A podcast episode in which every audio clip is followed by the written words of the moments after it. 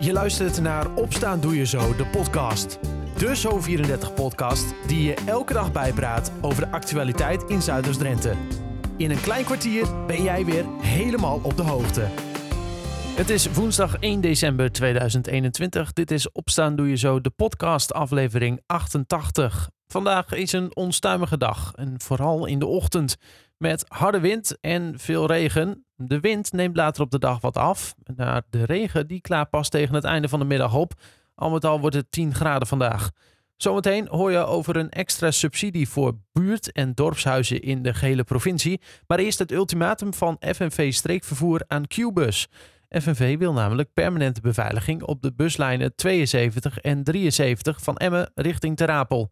Ik spreek met Edwin Kuiper van FNV. Edwin, jullie willen dat Qbus beveiliging gaat regelen voor de veiligheid van de chauffeurs. Zeg ik het zo goed? Klopt. Uh, en dan hebben we het over permanente beveiliging. Hè? Dus permanente beveiliging s'avonds in de bussen. En uh, permanent toezicht op het station in Emmen en uh, bij de haltes in Ter Apel. Ja. En wij, wij, vinden dat gewoon nodig. gezien de, ja, toch wel de aanhoudende intimidatie en bedreigingen. Uh, ja, het, het, is een soort veenbrand die, die woedt. Uh, en dat houdt maar niet op. En ja, daar moet gewoon een halte aan geroepen worden. En uh, daarom hebben wij met onze leden ja, gesproken. onze leden in, in Stadskanaal, Oude Pekela en Emmen. En met hun overleg van, hey, wat vinden jullie? Vinden jullie ook dat er permanent toezicht moet zijn, s'avonds in de bussen? En uh, overdag op de haltes. En, en, ja, leden vinden dat ook. Dus vandaar ja. ook dat we zeiden van nou, we zijn er gewoon klaar mee nu. Uh, het heeft er lang genoeg geduurd. Uh, we gaan een ultimatum stellen. En ja, dat, dat, we toch een bijdrage kunnen leveren aan, aan ja, een structurele oplossing om... om de veiligheid van de buschauffeurs te garanderen. Ja, want dit is toch niet de eerste keer dat jullie vragen om, om en de buschauffeurs ook eigenlijk vragen om extra beveiligers? Nee, nee, nee. Dat hebben we natuurlijk uh, eerder gedaan. Hè. Ja. We, afge... Begin van het jaar hebben we een enquête uitgezet. En daar kwam naar voren dat buschauffeurs uh, ja, toch wel zich onveilig voelden mm -hmm. op de buslijnen. Toen hebben we gepleit bij diverse instanties voor ja, structurele oplossing. Een permanente oplossing. Nou, we zijn nu 10, 11 maanden verder. Uh, en, en, er is nog geen sprake van een structurele oplossing. Uh, dus ja, en, en soms dan, de, ja, dan moet je gewoon uh, daadkracht tonen. Ja.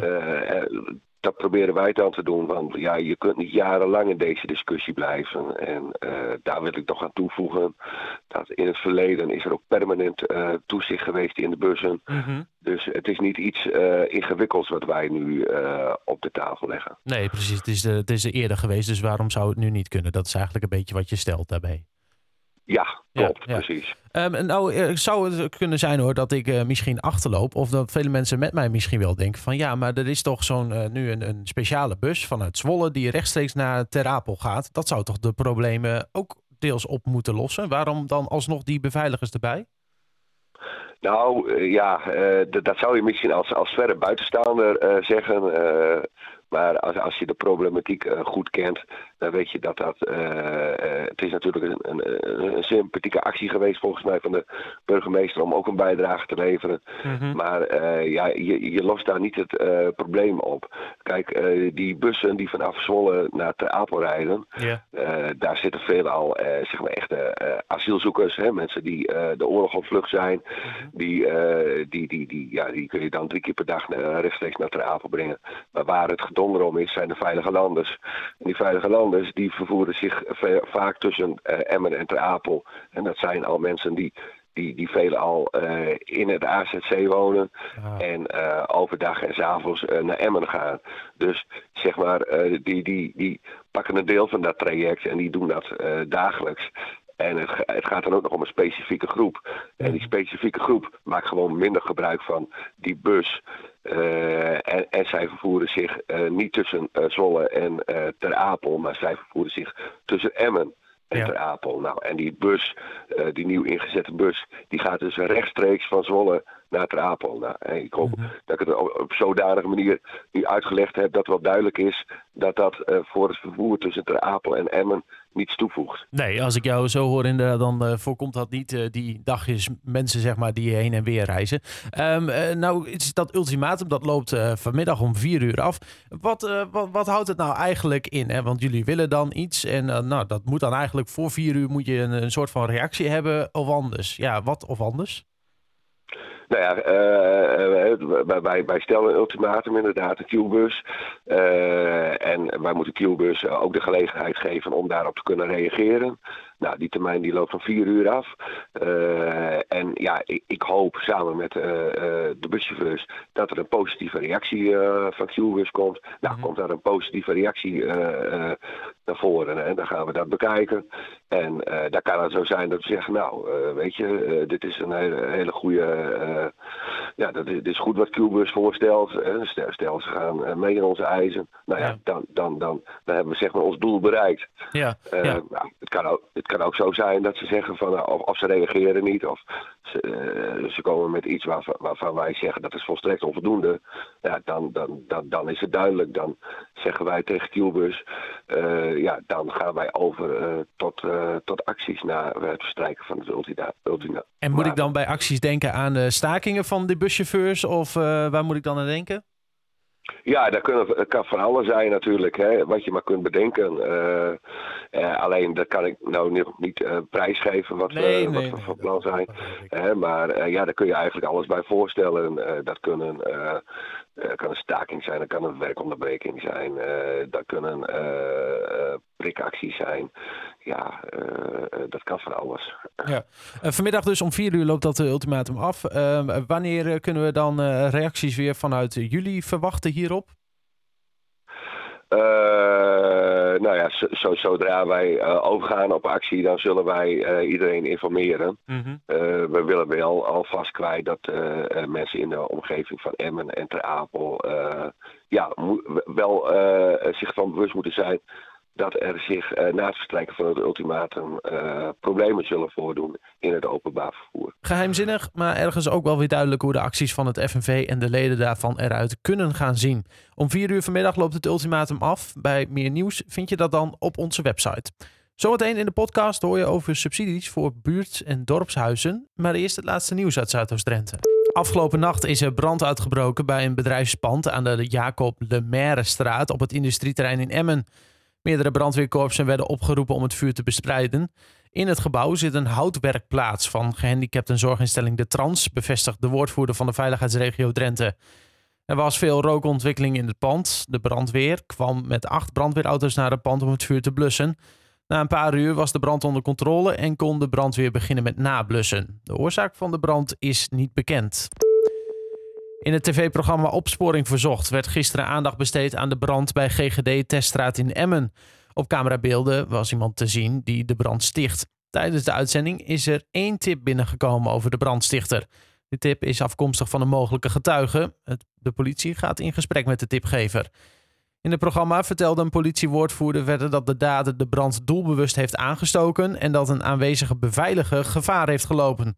De dader is een man met een lichte huidskleur. Hij droeg die avond een donkerkleurige muts en gedroeg zich opvallend rustig. Getuigen worden verzocht zich te melden. Beelden van de daden zijn te vinden op opsporingverzocht.nl. En Boris Tot, doelman van handbalvereniging Hurry Up, staat ook volgend seizoen onder de lat in Zwarte Meer. Het contract van Tot zou na dit seizoen aflopen. De Kroaat heeft een krabbel gezet onder een verbintenis die hem tot juni 2023 in Zuidoost-Drenthe houdt.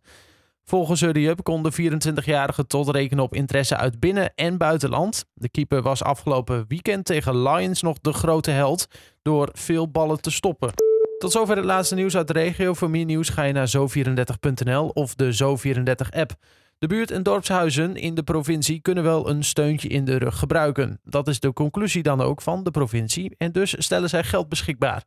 Ik spreek met gedeputeerde Hans Kuipers. Hans, waarom komt dat geld er? Wij vinden dorps- en buurthuizen ontzettend belangrijk voor, uh, voor Drenthe. Het gaat voor de leefbaarheid, maar ook de, de sociale verbondenheid. En, en, juist in deze tijd kunnen ze daar echt een uh, belangrijke rol in uh, spelen. Mm-hmm. Maar we, we, weten ook dat ze het niet makkelijk hebben. Net als wij allemaal, andere bedrijven. De dorpshuizen konden vaak niet open. Hun activiteiten konden niet, niet doorgaan zoals dat moest.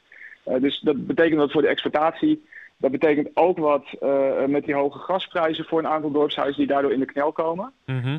dus nou, dat kunnen wij niet allemaal oplossen vanuit de provincie. En wij kunnen ook niet per dorpshuis goed zien wat er echt nodig is. Maar wij voelen ons wel heel verbonden en dus die waardering, zoals ik dat net uitsprak. Mhm. Eh, dus wij hebben gemeend een, een, gebaar te maken naar de buurt- en dorpshuizen in, in deze tijd. Door voor hen allen 1000 euro eenmalige bijdrage beschikbaar te stellen. Ja, dus dat is gewoon een vast bedrag. Er wordt niet gekeken naar het dorpshuis X en dorpshuis Y van... nou, jij krijgt zoveel en jij krijgt zoveel. Nee, dat is echt maatwerk. Dat, dat kunnen gemeenten doen. Eerder hebben de dorps- en buurthuizen ook steun gehad vanuit het Rijk via de gemeente eh, met eh, meer maatwerk. Eh, wij hebben gemeend eenmalig zo'n gebaar te doen voor ieder dorps- of buurthuis 1000 euro. Ja. Hoe komt zo'n zo'n subsidie eigenlijk dan tot stand? Is dat iets wat jullie nou ja, in de Staten zeg maar gewoon hebben besloten van... nou, wij denken dat dit nodig is? Of is hier ook nog een, een iets van een onderzoek vooraf aan gegaan? Nee, we, hebben, we, hebben natuurlijk signalen ook via de, uh, het breed overleg Kleine Dorpen. De BOKD horen wij veel signalen. Mhm. En uh, tijdens de begrotingsbehandeling uh, afgelopen weken in, de, in de Staten is er ook meerdere malen aandacht gevraagd voor, voor die dorpshuizen. en om te de oproep ook om te kijken wat wij nou nog konden doen. Dus als college hebben wij gedacht van ja, wat, wat kunnen we dan precies doen? En nou, daar, daar, kwam dit uit als, als resultaat. Ja, 1000 euro, dat is uh, voor een dorpshuis. Ik weet niet, is, is dat eigenlijk veel geld voor een, voor een gemiddeld dorpshuis? Ja, er is niet een gemiddeld dorpshuis. Dat is nou het mooie aan dorpshuizen. Het is heel lokaal en, en ieder dorpshuis verschilt. Hè, in welke rol je speelt in de, in de lokale gemeenschap. Waar, waarvoor je beschikbaar bent. Dus er zijn hele grote dorpshuizen met heel veel functies. Mm. Ik kan me dan voorstellen dat vooral de waardering nu telt. Want op, de, op, op zo'n exploitatie dan, uh, dan, stelt het misschien niet zo uh, heel veel uh, voor, Ja. maar dan wel de waardering. Maar voor heel veel andere dorpshuizen is het natuurlijk wel een substantieel bedrag. Ja. dus zo hebben we gemeend, nou 1000 euro, daar, daar zal iedereen blij mee zijn. Ja. nou, nou zei ik net al van, ja, iedereen kent waarschijnlijk wel een dorps- of een buurthuis. Hoeveel zijn er eigenlijk in, in, in Drenthe breed, zeg maar? Ja, dus we hebben de afgelopen weken ook even goed gekeken van ja, waar moet dat geld dan terechtkomen. Dus we hebben samen met de gemeente even goed gekeken welke dorps- en buurthuizen staan nou officieel ingeschreven. Maar er zijn er ook nog een aantal die dat niet zijn. Dus in totaal hebben we nu de balans opgemaakt en uh, kwamen we op 199 dorps- en buurthuizen in, in Drenthe. Net onder de 200 dus.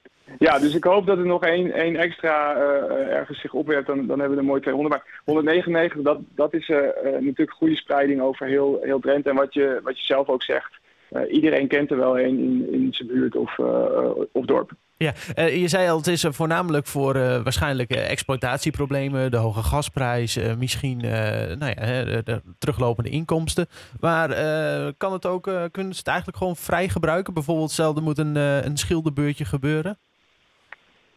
Ja, dus om, omdat het ons vanuit de provincie niet gaat lukken om maatwerk uh, te bieden en, en echt per dorpshuis te kijken van wat is er nodig, wat is de situatie, hebben we gemeente, we maken een gebaar. Mm -hmm. uh, we, zien, we zien die grote problemen die ook voor de dorpshuizen spelen, dus daar kan het voor gebruikt worden. Maar uh, als, als dat allemaal gecoverd is, dat zou fijn zijn, want dan heeft het dorpshuis verder geen last van deze situatie. Maar dan mag het overal voor gebruikt worden. Het is echt een een subsidie als gebaar, dus wij stellen verder geen uh, voorwaarden. 1000 euro dus voor elk buurt- of dorpshuis. Iedereen krijgt het geld om vrij te besteden als een steuntje in de rug. De gemeente gaat de stroom van geld richting de huizen allemaal regelen. Voor meer informatie hierover kun je dus ook terecht bij de gemeente. Tot zover Opstaan Doe Je Zo, de podcast van woensdag 1 december 2021. Een fijne dag en tot morgen.